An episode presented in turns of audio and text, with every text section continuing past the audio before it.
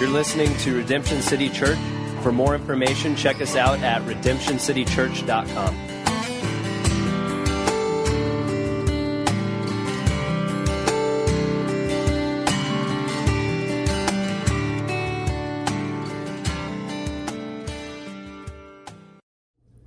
Good morning, Redemption City Church. Great to be with you again, whether you come in at us on Facebook Live or uh, YouTube. It's a, it's a great delight to have you with us this morning.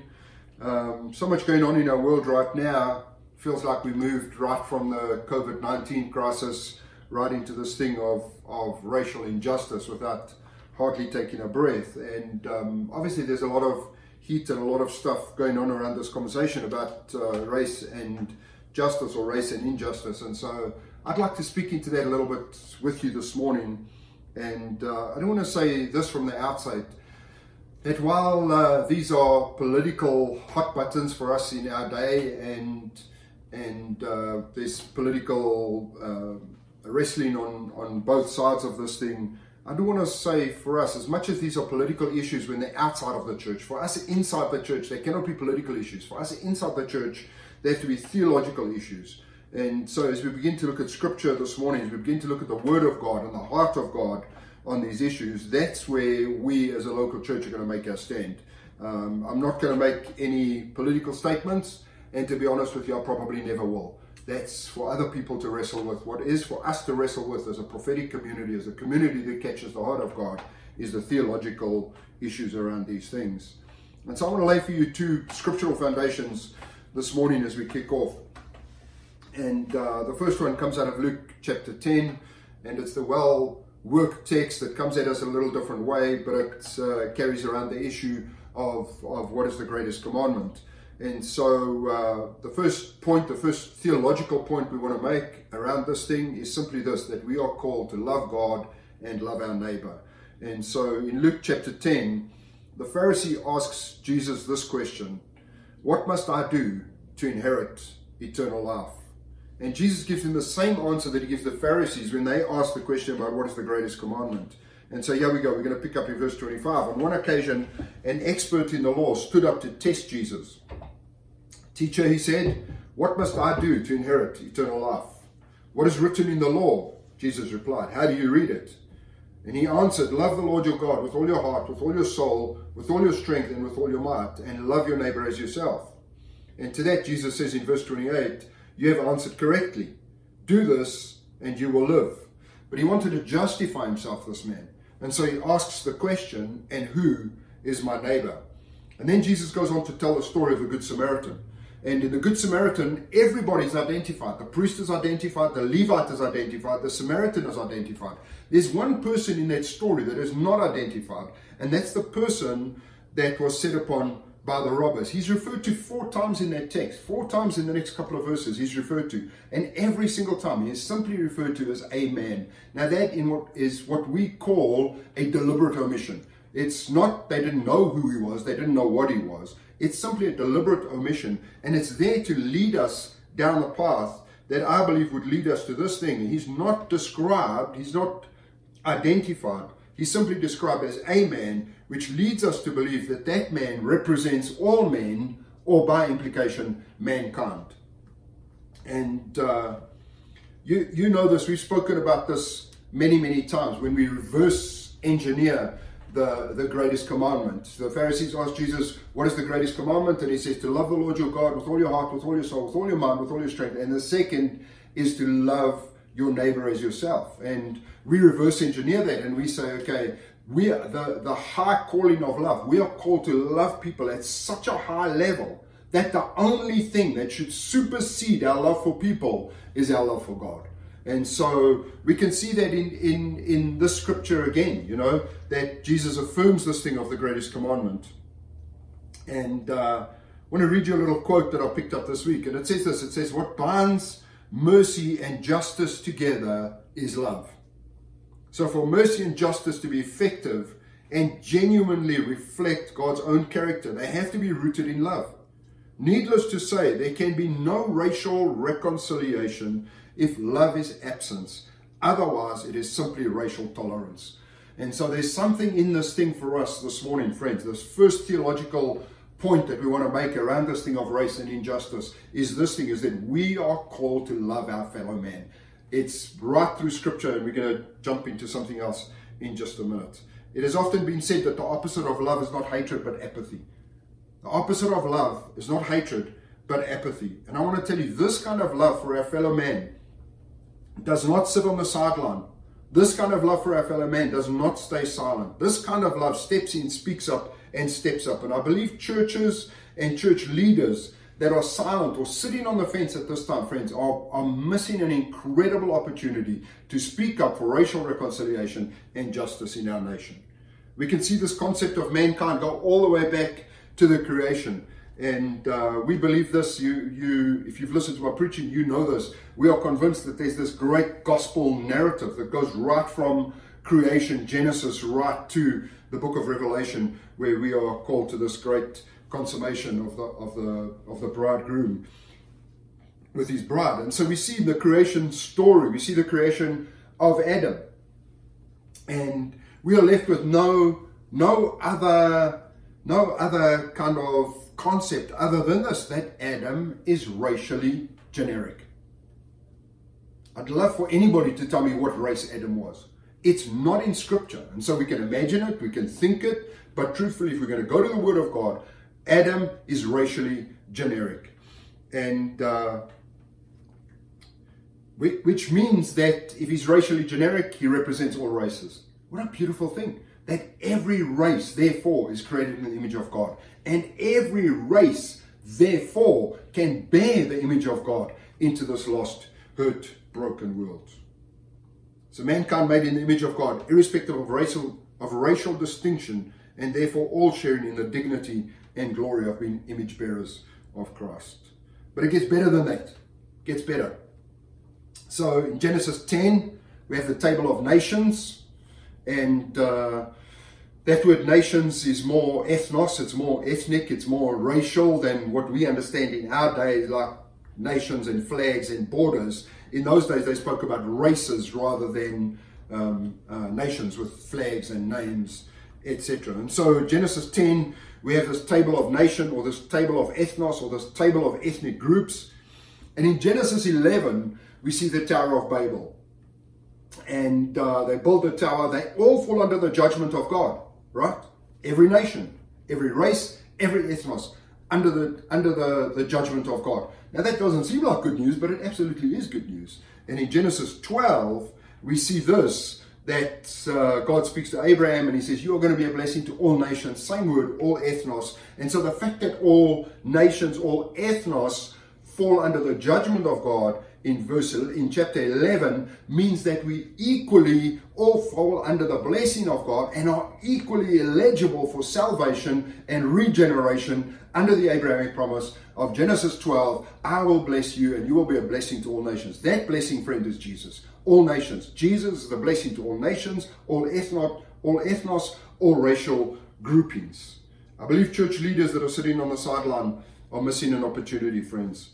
I heard of a pastor recently who said the church just needs to drop anchor and wait out the storm. I want to tell you, nothing could be further from the truth. Nothing could be further from the truth. I wish I could tell you stories about how the church, for the sake of time, we just can't get into it. I wish I could tell you stories of, of the role the church played in apartheid coming down in South Africa.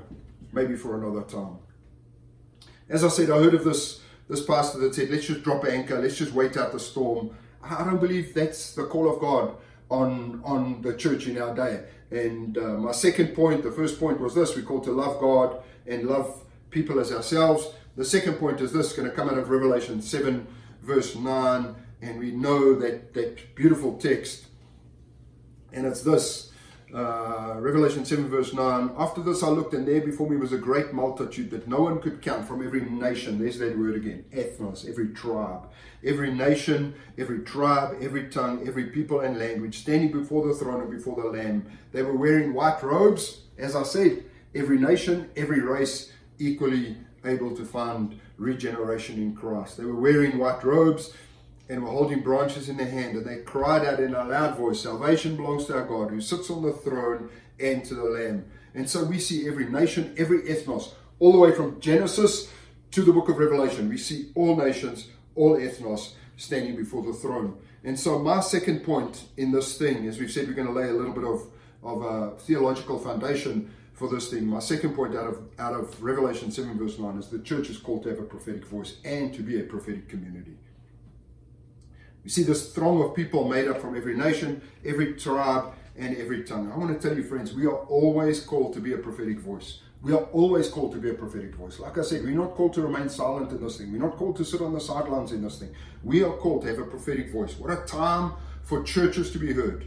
What a time for the church to have that prophetic voice and to be that prophetic community that points towards this incredible community that we will see in the last days. Every nation, every tribe, every tongue. Let me tell you, friends, we're called to be the prophetic voice. We're also called to be the prophetic community. We're called to be the people that can live this out, that can demonstrate something of that prophetic picture that we see in the book of, of Revelation. We are called to demonstrate something of it in our day that points towards that.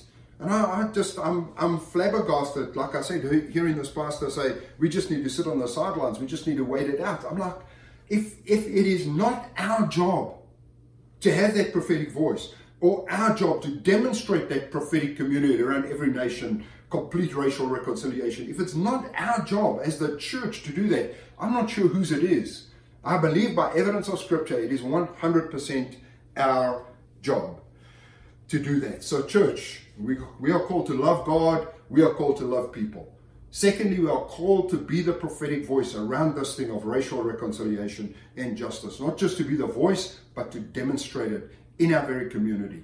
And so uh, I want to land with this this morning. John chapter 4 gives us an incredible uh, picture of how Jesus dealt with these things. And as we've said, Jesus is always our model, always our example, always what we want to aim at, always what we want to what we want to strive to. And I believe we have a Jesus model for this thing in our day, for racial reconciliation in our day. And in John chapter 4, and it's pretty much the whole chapter 1 to 42, we're just going to focus on a couple of verses for this morning. But in John 1, uh, John 4, chapter 1 to 42, tells the story of Jesus' encounter with the Samaritan woman at the well. And there are so many cultural layers to this story. We could do a series on on all the on all the cultural layers to the story um, that we need to understand. Honestly, we need to understand some of them at least to even understand the context of what Jesus is going to do here. But we're going to concentrate this morning, as I said, seven verse seven, John four, verse seven to verse ten. When a Samaritan woman came to draw water, Jesus said to her, "Give me a drink." His disciples had gone into town to buy food, so he's on his own at the well um, it's kind of midday-ish, and this woman comes out of the out of the city um, to draw water, and Jesus says to her, "Give me a drink." It's her and him on their own in this account. In verse 9, she says, You're a Jew and I'm a Samaritan. How can you ask for a drink from me, a Samaritan woman? For Jews do not have anything to do with Samaritans. Jesus answered, If you knew the gift of God and who is asking you for a drink, you would have asked him, and he would have given you living water. And Jesus, in speaking to her, Jesus, in speaking to her, breaks so many cultural barriers. The first one is this men were not allowed to speak to women in public, never mind privately, one on one. Men were not allowed to speak to women in public. In fact, men rarely spoke to their wives in public. It was frowned upon for a man even to speak to his wife in public. But the biggest cultural rule that Jesus breaks here is found in the woman's response You are a Jew, and I am a Samaritan. How can you ask me, a Samaritan woman, for a drink of water? And I want to tell you, friends, that is 100% a racial issue right there. This is race. Uh, you're a Jew, I'm a Samaritan. And I want to say this that the, the Jews and Samaritans at that point have had five years, 500 years of hatred towards each other stemming all the way back from the from the Greeks basing their their military operations in Samaria and and um, uh, and suppressing the Jews. And and then the Jews destroying one of their temples and then the Samaritans coming back and destroying the Jewish temple right before Passover. These two groups of people absolutely hated each other and it was racially based and had been going on for hundreds and hundreds of years. But Jesus does not even acknowledge her statement and he does not even affirm her statement. He simply goes right to the heart. If you knew the gift of God. And I want to say this, friends so much of what we see today is around the arguments and around people trying to prove themselves right or to affirm their position as superior. And I want to tell you 100%, friends, 100%, we are not called to win arguments, we are called to win disciples. And we see this in what Jesus does. Doesn't get into this mental thing of mental gymnastics or no, you right, you are a Samaritan, I am a Jew. Doesn't even go there, goes right to the heart, goes right to discipleship. If you knew the gift of God and what was being offered to you, and goes straight to the heart. And we know the end of the story. The end of the story is the, the, the woman lays a couple more um, racial, cultural, religious barriers in front of Jesus. Jesus keeps going straight to the heart. She comes to acknowledge that he is the Messiah. She goes back to her village, becomes the first woman preacher in, in biblical history. She goes back to her village, tells her village, Come see a man that told me everything I ever knew. They come out to see Jesus, and many disciples are won that day. Isn't that the goal? Isn't that the goal rather than winning arguments or trying to prove ourselves right? And I want to say this, friends. What a great model for us in our day. Some people, it seems like, on social media and everywhere else, seem to have this overwhelming desire to win the argument. They seem to have this overwhelming desire to be right. And I want to tell you, friends, that can never find its way into the church. These are not about arguments. These are about theological issues. Like I said, these can be political issues and political arguments when they're out there. But for us in the church, these are theological issues. We're going to stand on the heart of God and the word of God through these things. If we're going to see progress made, we're going to have to buy wholeheartedly into the Jesus model. Wholeheartedly into the Jesus model. Winning disciples, not winning arguments. If we're going to see true generational change come to and through the church and to and in our nation in these days, the church is going to have to stand on theological foundations in this thing. There's not a single place in Scripture where we are called to tolerate each other. I'm going to read that text, that uh, quote again. What binds mercy and justice together is love. So, for mercy and justice to be effective and genuinely reflect God's own character, they have to be rooted in love. Needless to say, there can be no racial reconciliation if love is absent. Otherwise, it is simple, simply racial tolerance. There's not one place in this Word of God that we are called to tolerate each other. Not a single place. We're called to love each other. There's not a single place in Scripture where we're called to play it safe. Well, let's just play it safe. Let's see which way the storm blows and, and then we'll come out. We, that's not our calling, friends. We, there's not a single place in Scripture that we are called to remain silent on issues of, of justice and injustice. God spoke to us in the transition five years ago, said this Will you allow me to show you what I can do through a church that truly loves lost, hurt, broken people? And we, five years ago, we said yes to that thing. Yes, Lord, we do want to see what a church looks like that or what you can do through a church that truly loves lost, hurt, broken people. Still our endeavor, still something we think about, still something we pray about, still something we wrestle with and want to see worked out in the life of the church. And listen, friends, we don't do that. We don't get there. We don't see what God can do through a church that truly loves broken people by tolerating, by staying silent, by sitting on the sideline. We're going to have to own up to some of these things. We're going to have to be the church, be the prophetic voice, and be the prophetic community that God has called us to be in this time. God bless you, friends. I'm going to pray for you real quick, and uh, trust this is helpful in this in this current situation. This, this is who we call to be as a community, and this is who we are going to be as a community. So, Father, we love you. We bless you. I thank you for the incredible, amazing people that make up Redemption City Church, Father. I ask, Lord, in this time that you would lead us and guide us.